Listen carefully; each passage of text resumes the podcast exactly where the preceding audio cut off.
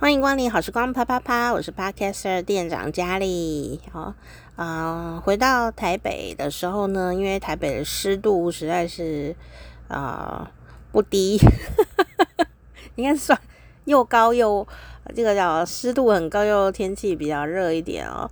然后这几天又下雨嘛，哈，啊，但我今天有点幸运啦，我今天呢就是。没带伞出门哦，想要赌一把，还被我赌到一把哦。就是哎，我呢就是要去呃回诊呐，要去给医生看，然后看他看医生呐，哈，看医生有没有很帅这样子。我那时候去看医生嘛，去拿药哦。那因为不会很远啊，所以就走路顺便运动，这样大概走个二十分钟吧，哈。那就走去，啊，很蛮热的哈。可是呢，我就看天呐，越来越阴，越来越阴，越来越阴。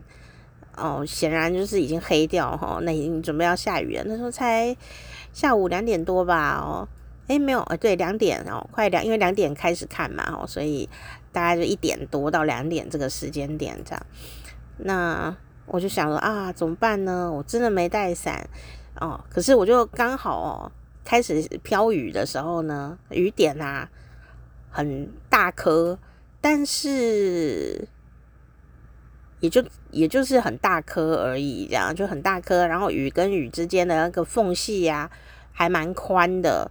然后呢，也没有说下得很急促，速度感上呢算是悠缓这样子，算是悠闲的大毛雨。对，你你你有发现吗？有些时候那个雨滴跟雨滴中间很宽。哦，那虽然那个下来很大一滴，但你也没有很怕哦。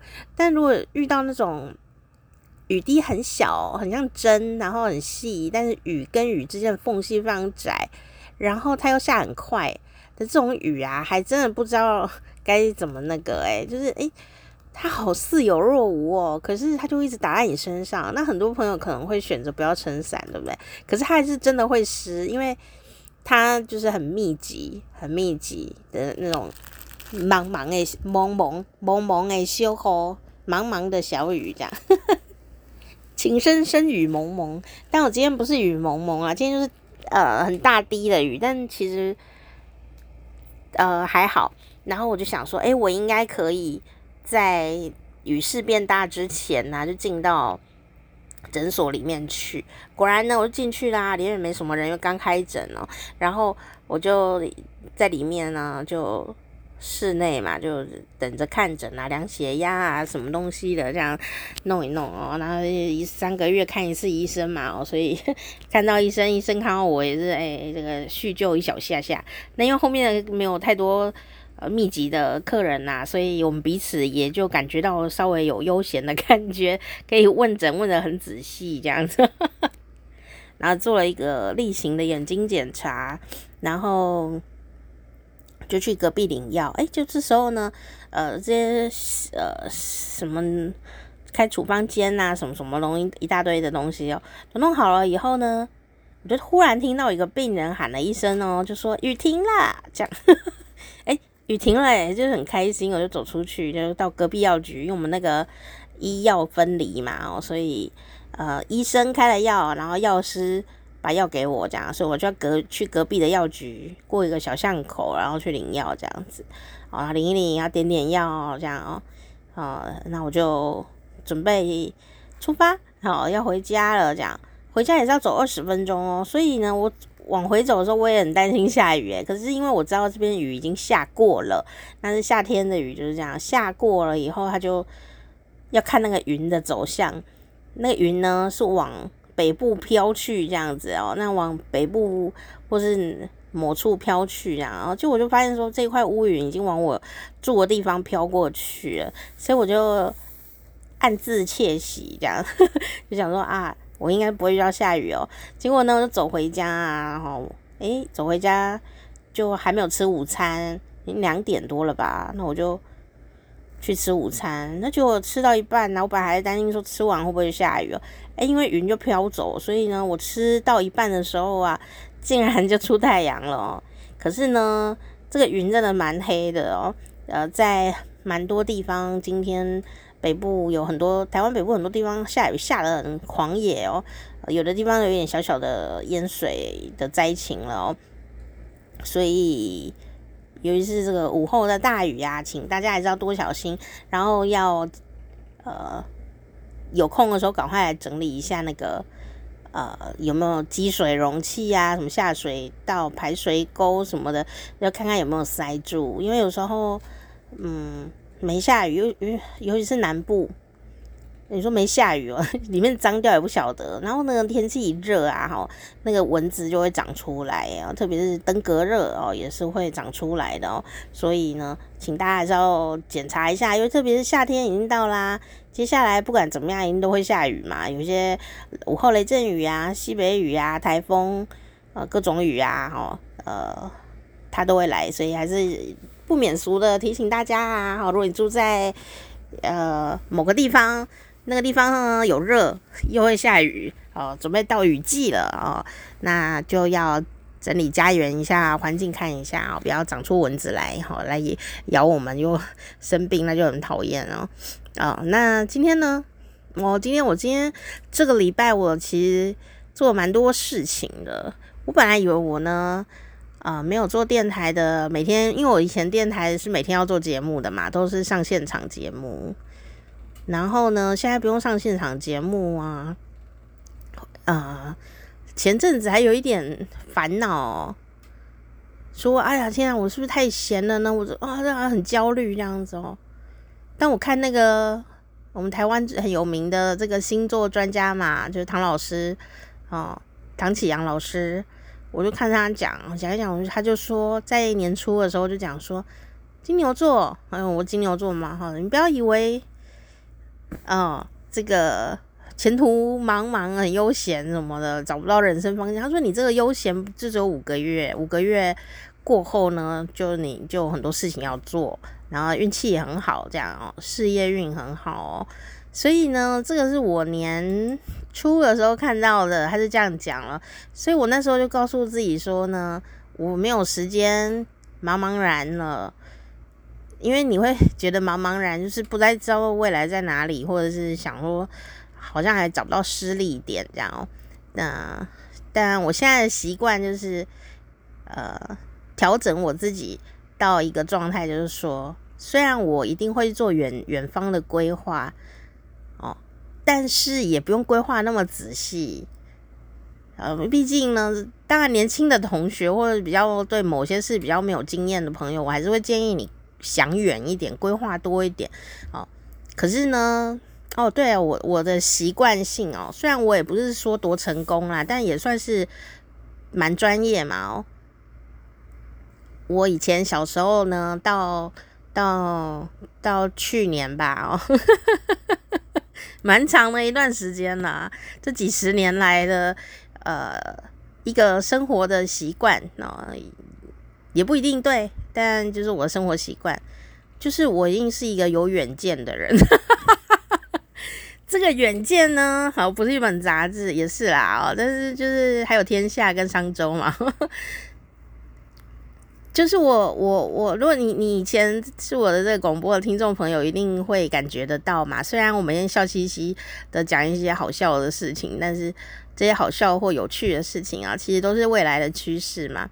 嗯、呃，那呃，我是很认真的看待这些可能要发趋势，就是可能会发生的一个环境的变数。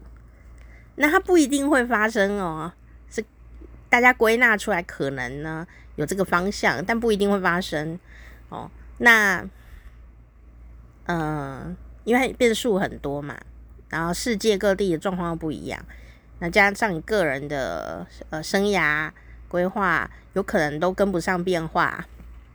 所以呀、啊，呃，我我个人呢、我自己的话，通常在去年以前呢，都是呃有有明确目标。然后会有一个长期的目标，跟一个短程目标，跟一个中期目标，然后我就会去往那边走。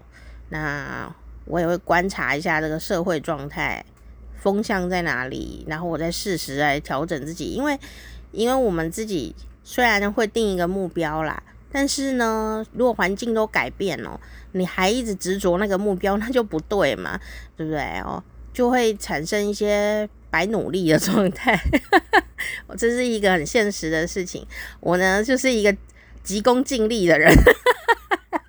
但是我脚踏实地，好不好？虽然呢，我急功近利，但是我脚踏实地哦。呃，我我我觉得我没有好高骛远，我就是一个非常脚踏实地的金牛座的啦。啊、但是为什么我说我急功近利呢？就是我想要有，我想用最快的方法，但是最踏实的方法，然后呢，去去达成我要的目的。听起来很矛盾，对不对？听起来很矛盾，所以它压力就会很大。然后呢，你要怎么样能脚踏实地，又能够急功近利呢？就是你要在一个短时间内，很脚踏实地的快速累积你的经验值。就我常在节目里讲这件事，就是我自己就是这样子，脚踏实地的、踏实的，不是虚晃哦，就是扎扎实实的做一次。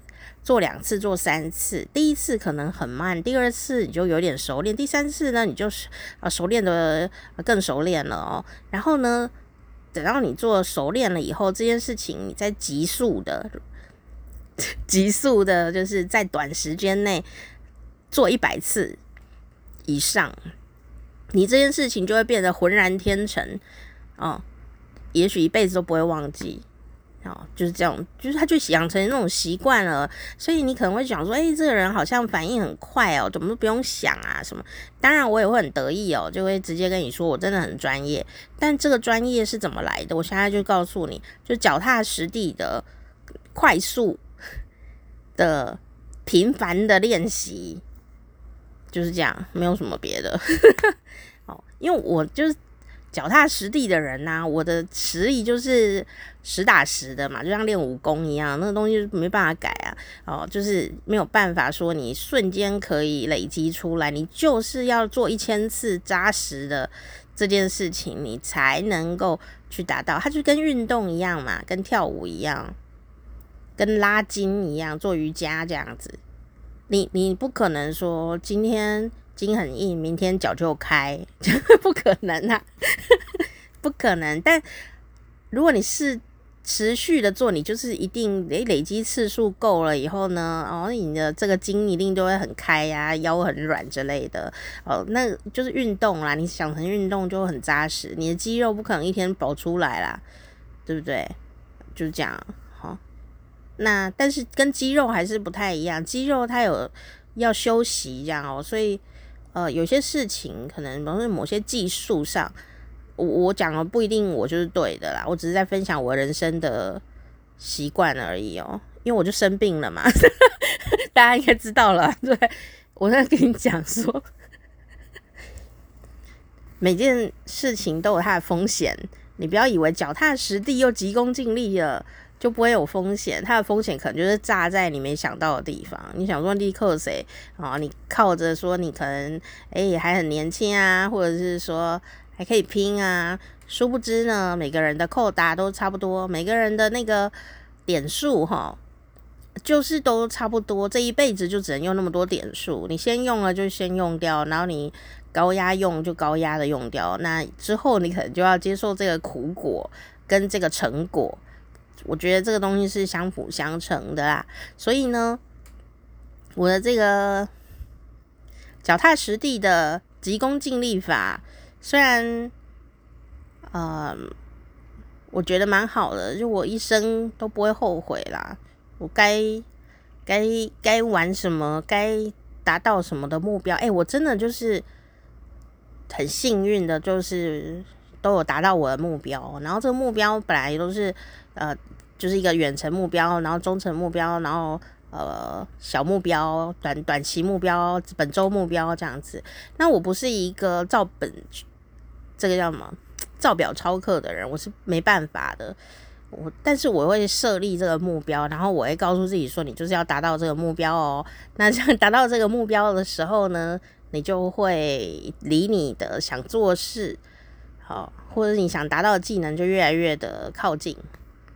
那中间那会很孤单啊，寂寞、觉得冷之类的哦。可是因为就是自己喜欢的事情，你应该要承担这些事嘛。热情这个事情，每次大家讲的说我们要有热情哦，就很虚华这样，很很虚无虚无的这样哈。这个热情到底是什么？在这个年轻的同学，如果你刚好在听，嗯，你可以问自己呀、什么叫做什么叫做热情？什么叫做什么叫做热情？好，那如果你是长辈啊，哈，长辈朋友的话呢，你想要做一个令人尊敬的长辈的话，哈，你也要能够回答这个问题哦。当你是一个可以讲出呃更仔细的干话的人的，更细腻的干话的时候，好像可以操作的干话，你就会变成一个稍比较稍微让人呃稍微另眼相看的长辈哦，就不是普通的啰嗦啦。什么叫普通啰嗦呢？普通啰嗦就是说年轻人也很爱讲干话。我真的老实讲，我每次年轻人都会说：“哎呀，长辈都很爱讲干话啊，讲那我不要听呐，都不能做到哦。干话不是脏话，就是讲一些好像。”风凉话这样子哦，然后远大的梦想啊，远大的目标，但其实听了就是屁这样子哦，就是这种类似的感觉。对于在低潮的人呢，有可能有效，有可能没有效的一些话这样子。好，那但是呢，如果你可以把这个再化为细腻一点的答案，或者说细腻一点的分享的话，也许也许答案就是当事人才有答案，我们没有答案，但是。细腻一点的思考方向的话，也许诶就会诶启动某些很棒的机制，然后让大家动起脑筋来，哦一个好方向。那不然至少也觉得你好像很很很高深啊，这样子 很有内涵，这样。热情到底是什么啦？你有没有问自己了？呃，这个热情就是你每个年纪都应该会有的东西嘛，哦，只是说你有没有找到而已哦。热情啊，就是说呢，有一件事，有一个人，哦，有一个什么什么的目标，你呢，就是一直做它，然后还受到挫折，你还是要做它，你又受到挫折，你想克服它，哦，就算有十个挫折，大家都叫你不要弄，哈，你也觉得很难过啊，你还是很坚持，想把它做好。这个就叫热热情，热情哦。最近讲话真的很懒散，然后咬字都咬不出来。热情，好，你有没有这样的一件事？遇到这个事，你在做这个事，遇到问题，虽然会很苦恼又很挫败，但是你仍然呢，鼓起精神的时候，休息一下，啊，有精神的时候，好哭一哭，好流完眼泪以后，你还是很想解决这个问题。而没有人逼你，你甚至都可以放弃也没关系，但你还是想要做，想要克服难关，想要更好，想要 update，想要学到更新的技术，想要学到为什么是这样子，想要知道为什么，这个就是你的热情的点，不是每个工作每件事你都有这个点的，不不是。有的事你就是玩一玩而已，呃，蒙一蒙而已，这样哦。哦，我知道了啦。哦，好，那就这样子感感受完了，体验过了，你就嗯，好，就这样。你不会想去深入它，因为你你知道吗？一件事、任何事、任何人呐，你只要深入它，你都会遇到障碍。障碍是无无无无所不在，这样。认识一个人也会啊，认识一个人也会啊，特别是你生活里的人呢。呃，也会啊，哦，现在就是连不生不是生活里的人也会了啦。我先讲生活里的人也会让你有障碍感，你想要深入的跟这个人接近，深入的了解这个人，然后你一深入，你就发现哇塞，障碍很多啊，他怎么这个这么讨厌，那个也那么讨厌，怎么这样呢？哦，这个我想有结婚的人应该都有这个心情吧。我我前阵子演讲，我都。忽略一件事情，我就是很想要告诉同学说，又是大学生嘛，很想要告诉大家说，这个齁一定要注意这个事，因为呢，这个事情就会造成这个后面可能会这样，所以我们要注意这个事，然后注意这个 A 点，A 点呢不要去养成这个习惯，这样你就不会产生 B 这个后果，很痛苦。还要解决这个痛苦，但后来我我忽略一件事，我这是我自己的检讨过了以后，就觉得我应该要再调整一下，就是齁不要讲太未来的事情给他们听，因为呢，因为人呐、有远见的人并不多，能够有联想，不是说他很差，我是说能够有实际生活观察经验，然后联想到呃未来的人并不多啦。那有时候我就是比较急功近利，你知道吗？想要赶快跟你讲，希望你不要受苦，但事实上是没有办法。哦，这人就是来受苦的，有人就是要受到苦以后才知道进步嘛，哈，对不对？哦，也许受苦也是一件好事啦。诶，这是真的哦。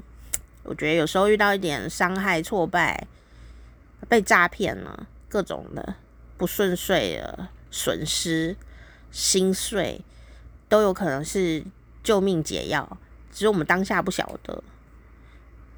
你如果从这个难关呐、爬出来。不能说毫发无伤啊，就是充满伤害，但你活了，爬出来这个洞洞，爬出来了，你经历了一个冒险，像好莱坞英雄一样啊，经历了一个冒险，然后你就会有续集哦，续集还是会再冒险，因为你是主角，主角不会死，好不好？但会一直冒险。你们不是都花钱看电影，花钱还是你们现在看电影都不花钱？大家最喜欢看的。电影就是主角一直受难啊，然后怎么克服它啊？惊险冒险有没有？阿汤哥汤姆克鲁斯啊，不可能的任务一直来，就已经跟你讲不可能了，你还要一直解决，没办法被逼的，但还是就解决了嘛，还一直演到现在，都已经跨世纪了，这样好好看，对不对？哦，还越来越精彩啊！怎么会这样子？所以当你呢发现你自己在关卡里面的时候啊，在冒险，在辛苦了，呃。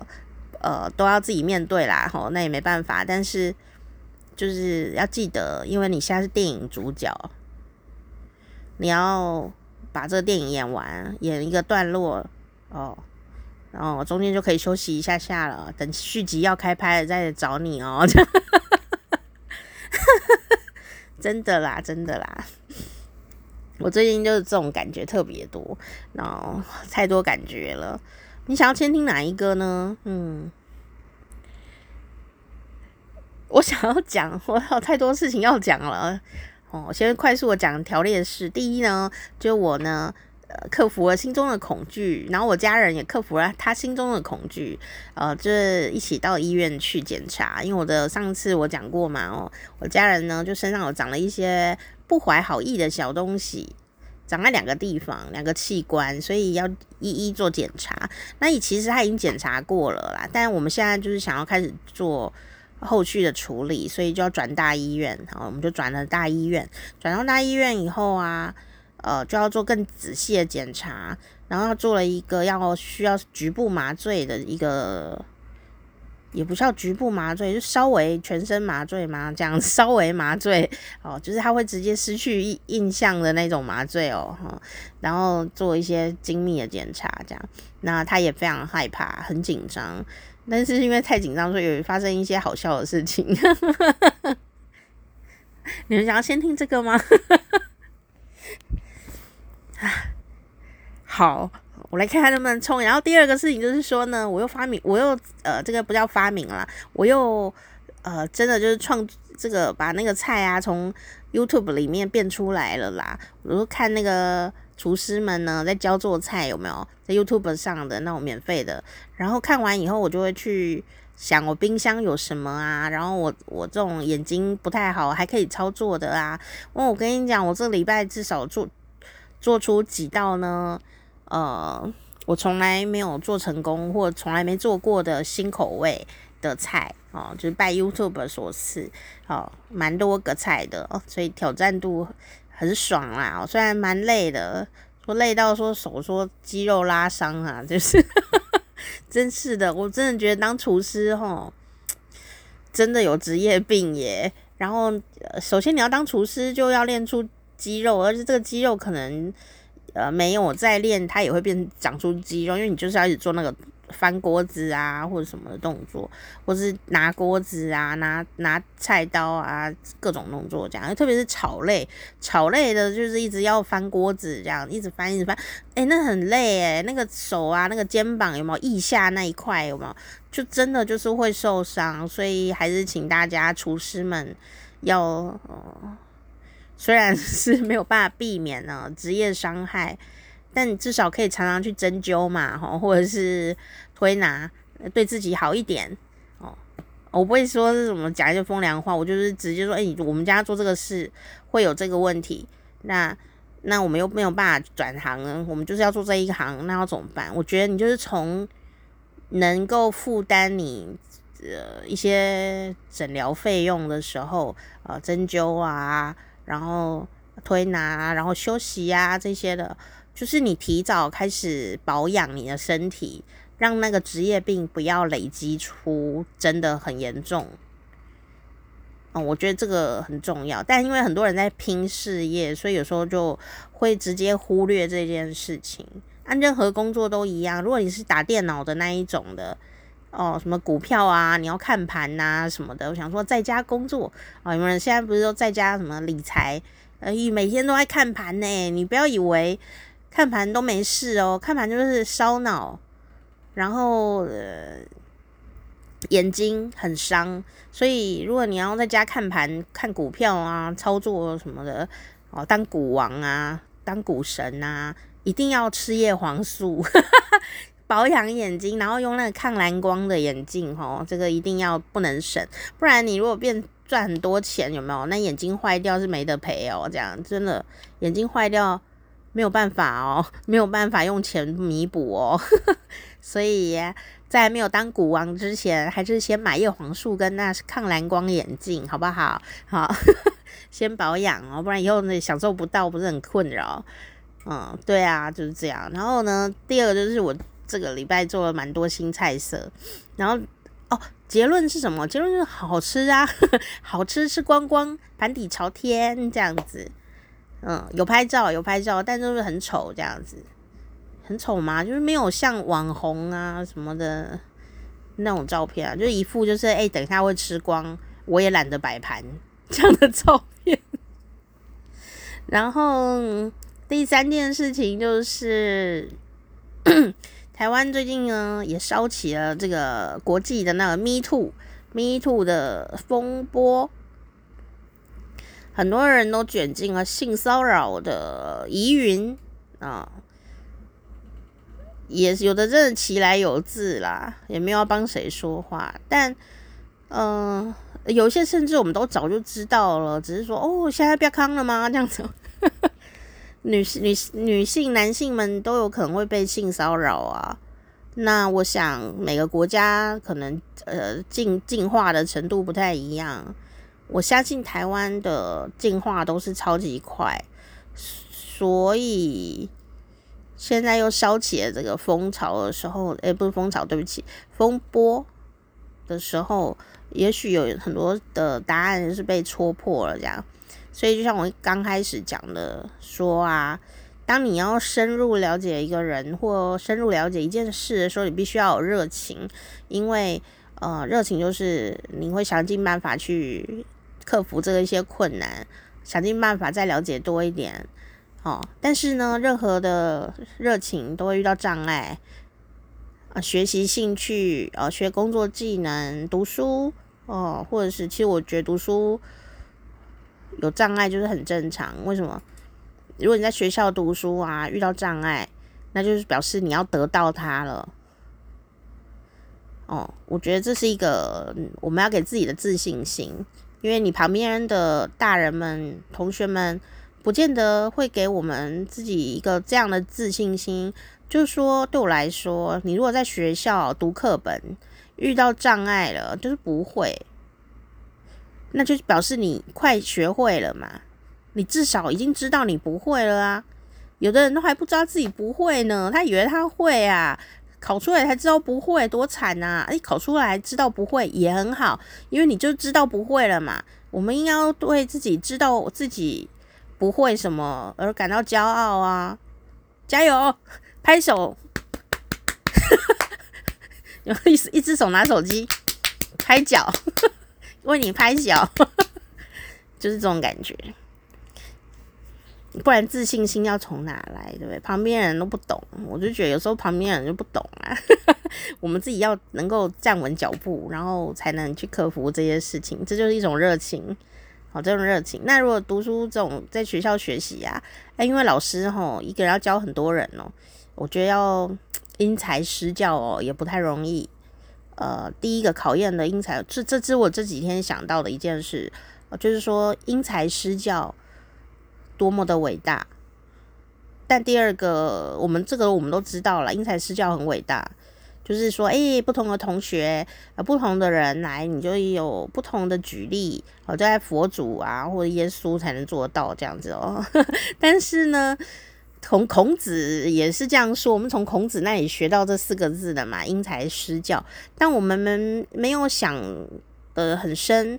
我前几天才思考到这个面相，好像是听不知道谁讲的哦，也是听网络上的一个主持人还是什么人讲的哦。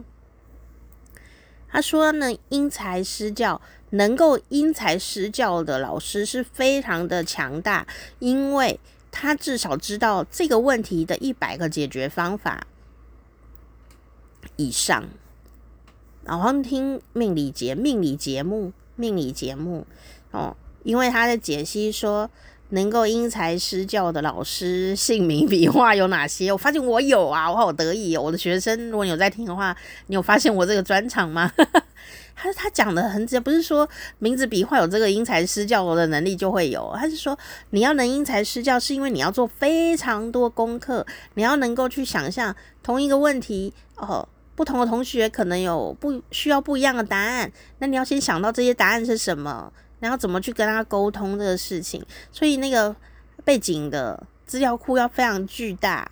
那同学又不会只问你一个问题，所以也就是说，你要因材施教的话，你必须要至少有一百个同学，他问你一百个问题，你就要一万个解决方法在你的肚子里面，随时要用才有东西用，诶，是不是？所以光想到这个，就觉得说因材施教的老师真的不容易啊。你真的是花了好多背景的功夫在呃学习上面吧，还有观察上面哦，这个很重要。好，怎么讲到这里来？就是说，就是说呢，这个说到这个老师嘛，也不太容易这样。所以同学们，嗯、万一如果你遇到那个老师，他不知道对你因材施教的话呢，你就唉，为自己加油这样。因为我们也不能说要求每个老师都是这么的高水准，你知道吗？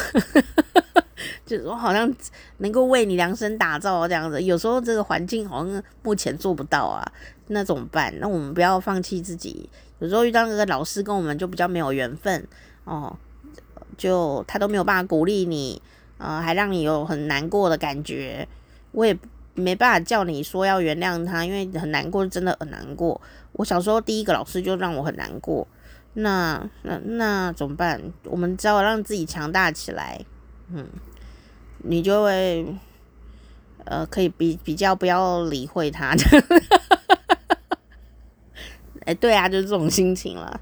好，好，那但但是呢，刚刚讲说这个 Me Too 嘛，哦，嗯，讲说呢，我们要对这个。学习呀、各种东西或认识什么要有热情，对不对？认热情会遇到阻碍。那你你比方说你认识身边的人，呃，你就特别容易知道阻碍在哪里。什么？哎呀，每天生活以后发现困难重重啊，摩擦很多啊，怎么那么烦呢？哦，怎么越看越讨厌呢？那 这个我想我们大家都有心情啦，哈、哦。都有这种心情啊，但有时候你对一个比较远方的人呢，也许是我啊，也许是某个名人啊，YouTuber 啊，呃，偶像啊，哦，或者是呃德高望重的人呐、啊，嗯、也许是一个文学家啦、艺术家啦，啊、艺术家大家的宽容度好像又高一点呢，还是大家比较习惯，但但是都不允许。不允许有犯罪行为啦，像性骚扰、性侵害这种事情，就是不 OK 的哦。不管你什么家啊，都一样啊。哦，但是，就是说，你你你你比较没有办法说深入了解这些名人的每一面，你只能看到或听到或感觉到某某一面，那一面他想呈现给你看的，呈现给你听的那一面。哦，就好像我在加入也会放屁呀、我就不会录下来给你听到，对不对？但我就是会啊，那就是我的一个比较生活的那一面。说到放屁，我今天没有没有怎么出来，感觉有点胀气，我大概就是益生菌。好了，没有要听这个，是不是？我的意思就是说，呃，媒体里面你看到的这些远距名人呐、嗯，你是没有办法知道他的每一面的，哪怕我们在真实世界里也认识这些人哦，我们也还是不能认识他的每一面呢。或者他表面上跟我们相处都很好，也不能说他是表面，他就真的跟我们相处的很好啊。可是他私底下跟别人相处，我怎么知道他跟别人相处会怎样？是不是？所以我还是要说，吼，他也有可能并不是做表面，而是说他跟我结的这个缘分呢，就是这样。但他对别人结什么缘分，我不知道。所以我要说啊，不管你是谁，不管你几岁，你对于一个有权威的人、有才华的人，哦，你感觉你快要对他产生某种呃热情，你对他有求知欲啊这样的人，你当然可以热情啊，但我要告诉你哦，当然也可以奔放，OK，但你要小心哦，就是这一些人，不管他是谁。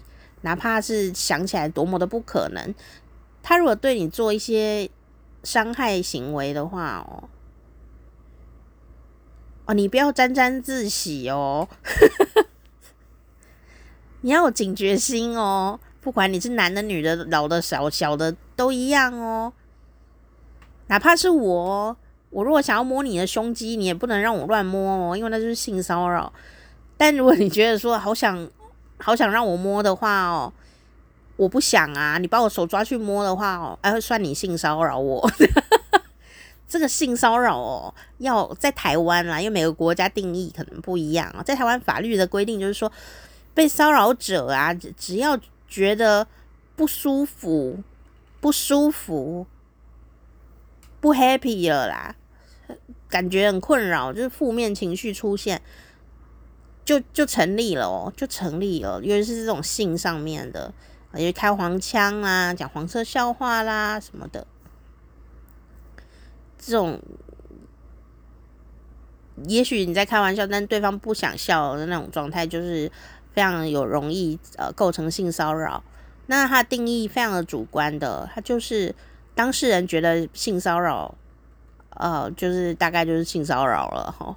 就是跟性啊、性别啊这一类有关的东西，言语上啊、文字表达啦、哦、肢体接触上啊，这些的都算。那你可能会说，我觉得他长得就在骚扰我啊、长相这种不算呐，他没有没有对你怎样，但是 那个就太 over，然后 这样人家回告你侮辱别人。好，那最近台湾呐、就是有这种事情。那那我觉得，嗯，我先说好了，呃，每次这种类似的事情燃烧起来的时候，我们也都会啧啧称奇。我觉得哇塞，这些太夸张，或者说，哎、怎么会这样子啊？哦，然后也觉得说，啊，天啊，这些受害的人真的好委屈哦，我觉得很委屈诶，因为有些时候你无处申冤。哦，或者说你已经忍忍很久，哦，或者是说有很多原因让你没有办法立刻表达。然后我我嗯、我觉得我有一点点小幸运，就是说在我的人生里面，我的确有遇过很真实的猥亵，就是真的不是性骚扰，是猥亵。但是也就那一次。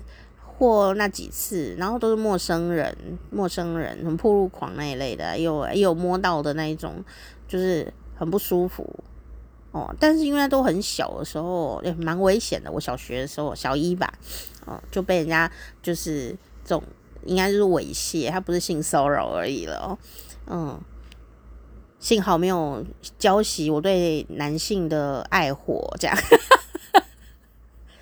是很危险呢，我都觉得我我长大以后再回想那一段的时候，我觉得天哪，好恐怖哦！还好他放过我了，不然我真的很白痴哦。但我那时候还是小啊，哦，所以有时候你知道吗？就是说，不管你几岁哦，八十几岁也有啊。我们那村子里面哦，就我长辈，好像我的一个亲戚长辈，他已经八十几岁喽，就还被一个二十几岁的男生性骚扰，哎，就被他求呢这样子啊。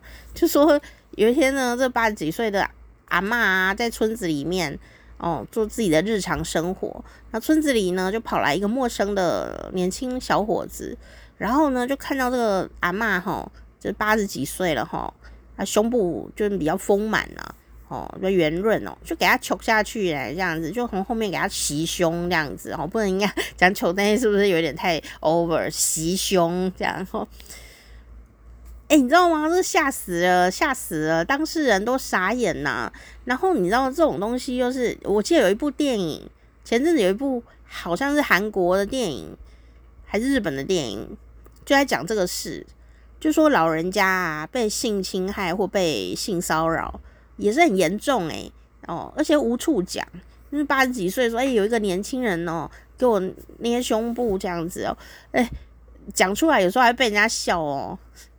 是还好，我们都没有笑。我觉得这很夸张，这就是性骚扰啊，这就是已经算有点侵犯了这样的感觉哦，因为都摸到了这样。那不管你几岁啊，一定都支持一下自己，支持一下旁边的人，好，千万不要落井下石。好，什么年纪？哎呦，有人想摸你哦，也算是福气啦。这样哦，就想揍你这样。哦，对啊，小鲜肉诶什么的，就是哦，不是说小鲜肉就可以乱摸老人家，好不好？这个我上次说那个电影啊，那韩国还是日本那一部电影，就是讲很多那种小鲜肉哦，都侵犯那个老老老老的这个 old lady 耶，七八十岁啊，然后为什么呢？这讲起来好残酷哦哦，就是那个电影里面也，我相信也有真的啦，就是那个什么看。嗯，养老中心啊，那有一些呃老人家都已经呃行动不方便嘛，然后都要靠这个年轻力壮的男生呢，可能来看护他们啊，就做长照，就没想到有这个戏里面就演说这个男生啊，就给人家性侵害。我记得有有一个地方不知道哪一个国家也有这个新闻哦，很夸张啦。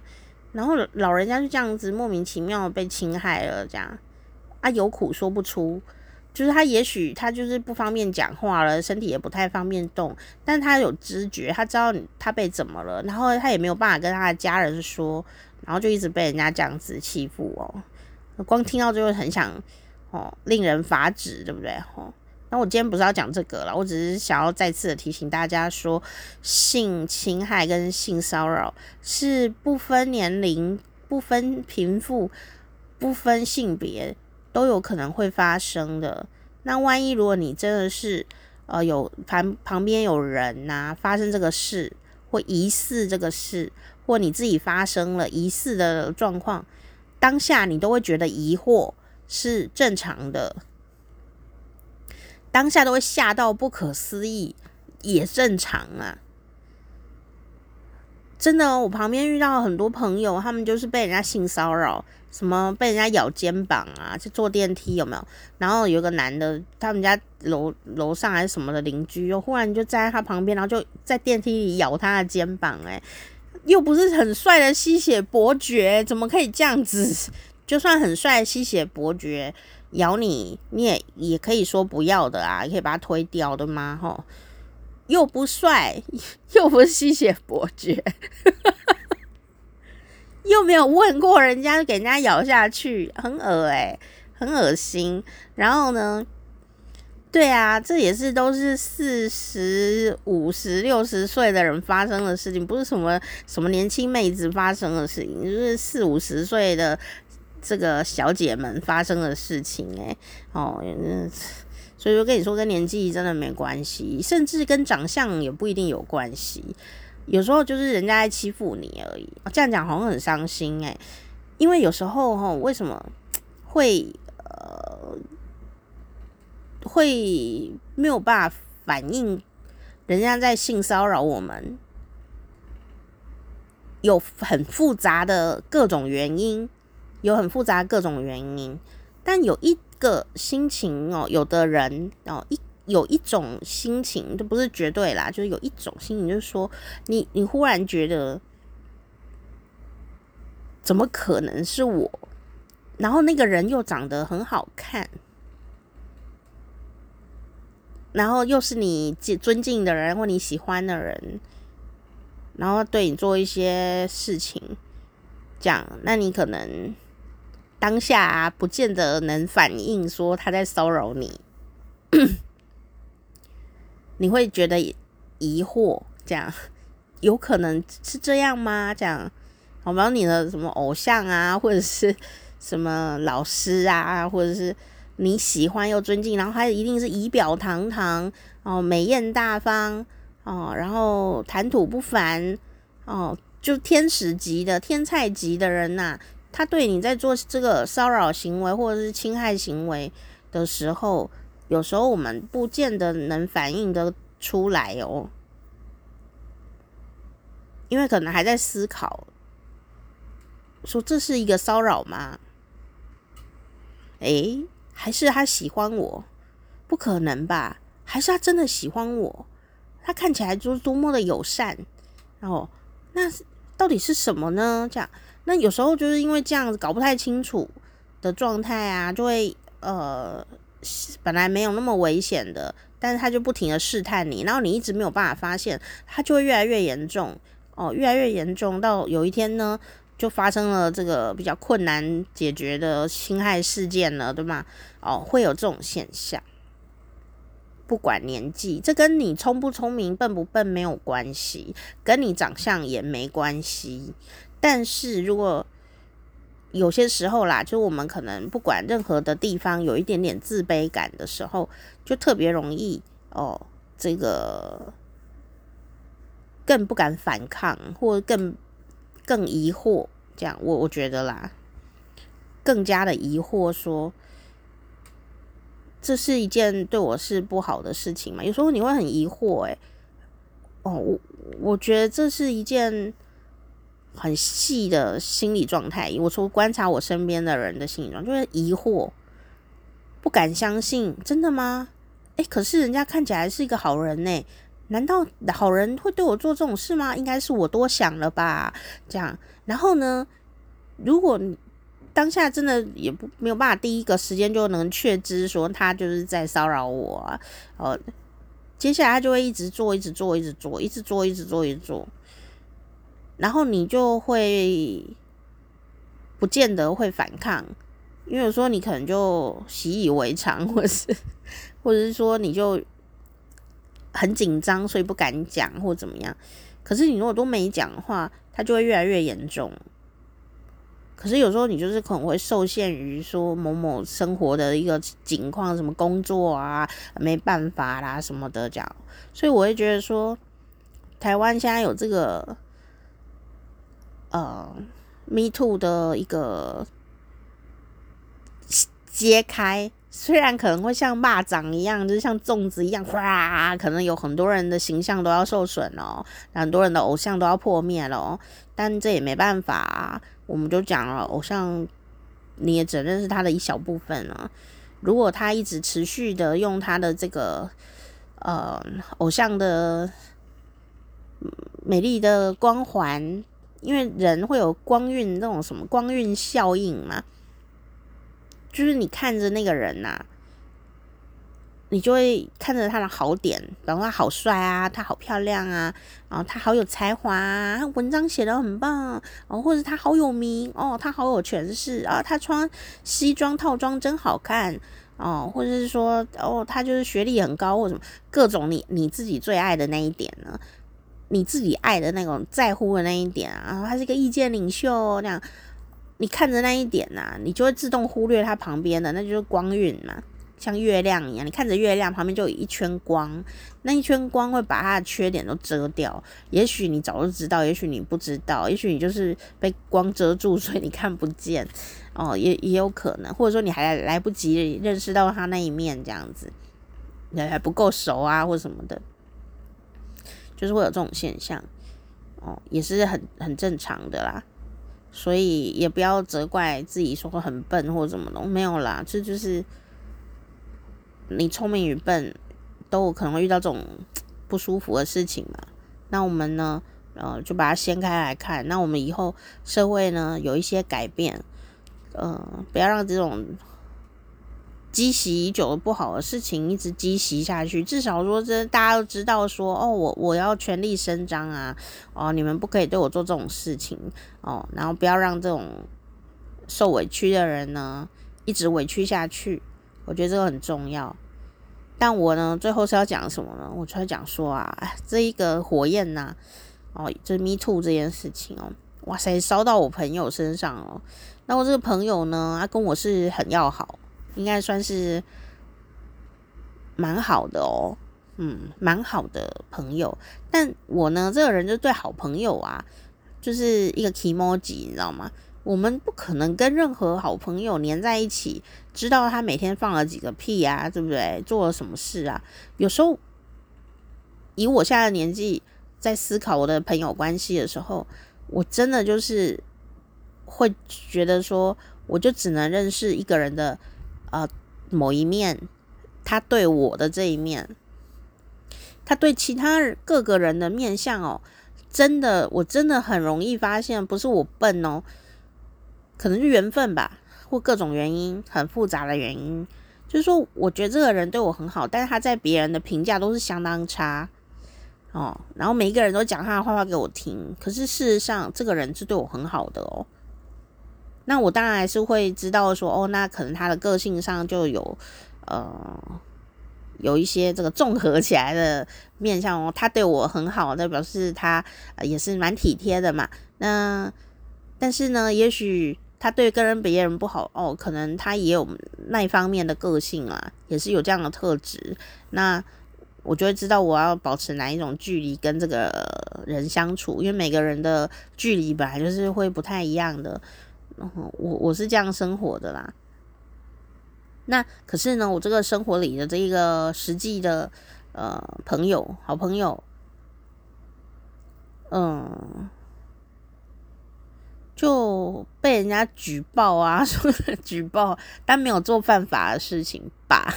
他没有性侵害人家啦，但是他可能在生活里面有一些习惯啊，小习惯哦，不是那么的可爱。呃，可能因为呃年轻的时候就有这个习惯，现在也不老啊，现在也是年轻的啊。哦，那他的小习惯可能就是看到可爱的女生呢，就会摸摸她这样子。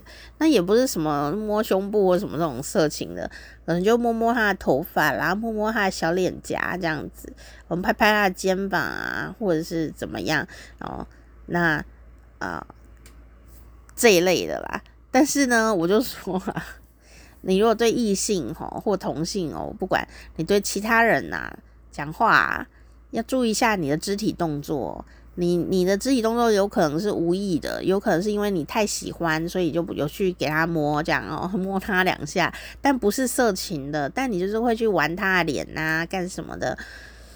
你你都不会知道对方怎么想的，对方可能很困扰，但是不知道该该怎么反应啊。哦，或者说对方其实已经反应了，就说：“哎，你我不喜欢人家这样碰我，你不要这样碰我的腰哦，这样哦，也腰是有点 over 了，我也没办法帮我朋友说什么。”那对方如果有时候不不喜欢你这样，你就要自己克制，不要讲一些自命风流的话，这样想说：“哦，没有办法，我看到你，我手就忍不住。”这这这个东西哦，是调情啦，也是有点有趣啦。但这个有趣只建立在说他觉得你很有趣啊。如果他已经不舒服了，你还要讲这个的话，就有点就是不可爱，然后，而且已经在进入犯法的状态里面去了，对不对？是不是？好，举个例来说好了，我没有要帮他说话，就我的这个朋友，我没有要帮他说话，但我想要说的事情是啊。他做的这些小小小小动作，哈，小肢体动作啦，他我他也有对我做过耶，但但我当时并不觉得有什么，但那是因为每个人的个性不一样，然后每个人的相处的味道也也不一样。那我觉得我跟他就是呃姐妹的感觉，所以嗯。当他这个摸摸头发、拍拍肩膀的时候，我是没有什么奇怪的不舒服的感觉，但不代表任何人可以对我做这个动作，因为别人如果靠近我的话，我可能就会有反射的防卫动作出现了。所以我觉得那就是我们两个之间的气息相投吧，可以这样说。所以当他说：“哎、你这衣服很好看”的时候，拍了我肩膀，我其实就是觉得很很快乐啊，就哎、今天有人说我漂亮。当然，你可以说我两光啦，但我觉得那是我给他的一种呃，我觉得可以的呃一种呃肢体的接触，很合理的肢体接触，太多的我也没办法，对不对哦？可是因为这个东西就是很个人啊，所以性骚扰是很个人的，所以我觉得我朋友对我来说，他就是一个很好的人，然后我们就是比较热情一点，OK 的啦，哦，只限这个人，别人我就不行了，好。那很个人化的挑朋友啦，这样，哎、欸，真的哦，呃，他男生啊，但如果是女生，不是说女生就可以碰我，其实我非常不喜欢人家碰我，就是说女生呢，有时候要怎么牵小手啊，小姐妹啊，什么手挽着手啊，我都很讨厌这样。我都很讨厌，所以就诶，这个男生拍我肩膀说，我竟然不觉得有不舒服，那我就会觉得说，哦，那就是我们的缘分吧，这样，我们缘分就停在这里，这样也 OK，这样。那那讲一些什么好这种什么，哇，你今天穿这样好辣，我要受不了了这一类的话，诶，真的对有些女生来说哦，很不舒服哦。但如果是我这个朋友，以我跟他的熟度，他跟我讲说，哇，你好辣，我这样受不了的话哦。我可能就会说，那你就忍着吧，可能就是以一个搞笑的结束这样。但是如果这句话是别的男生对我说，或别的女生对我说，也有也有可能我会不舒服哦。所以这个东西太个人化了，那我只能说就传一个讯息，呃，支持一下我的朋友。但在台面上哦，我是没有办法讲什么东西的，因为。呃，别人的不舒服也是真的不舒服哦，我只能说传个小讯息，然后跟他说，呃，至少你在我这里，我不会啊，呃，你不需要想太多，这样你不用想太多，说我会不会生你的气或什么的，这样子，我我没有这样子解读他的行为，这样。哦，那但是他跟别人的缘分我就没办法哦，这个他的他跟别人结的什么缘分就是很复杂，那我可能也不太清楚这样哦，哦，所以只能就默默给我的朋友一点小小的支持了，但还是要提醒一下我们自己说，我们自己跟别人开玩笑或摸别人的时候 要有限度啊，要有限度，呃，哪怕你是女生，你去摸男生也是一样哦。是会构成性骚扰的，如果他不舒服的话，哦，嗯，特别像现在很多在健身房啊，哦，练习都肌肉很大个这样哦，我有一些女生都给人家摸下去，也没有问一下，我都觉得这样很不雅，这样，人家也是一个很私密的身体呀，对不对？哦，男生的身体也是很值钱，不要让人家随便摸这样，除非你很愉快，呵 呵得到你的允许，然后那呢？这个某个人可以摸这样子哦，那就是你们两个之间的事情了。那同性跟同性之间呢、也是会有性骚扰产生诶，所以还是要请大家多留意你的嘴巴，然后开玩笑的时候要小心哦。对方是不是脸色都变了？你还在讲？那你如果真的是不小心触怒了对方了，你还是要自己先道歉哦，说哎不好意思啊，我这玩笑开太大了，对不起对不起对不起，是不是让你不舒服了？这样对方就会知道说你。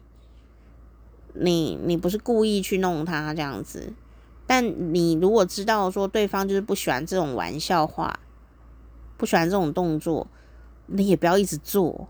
不是说你每次都可以开黄腔，然后说哎对不起对不起，我不是故意的这样，你就是故意的嘛。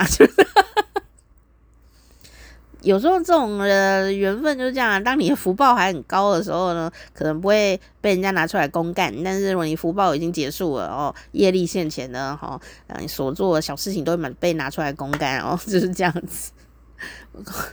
啊天哪，我就想说，我是不是对别人有性骚扰的嫌疑呢？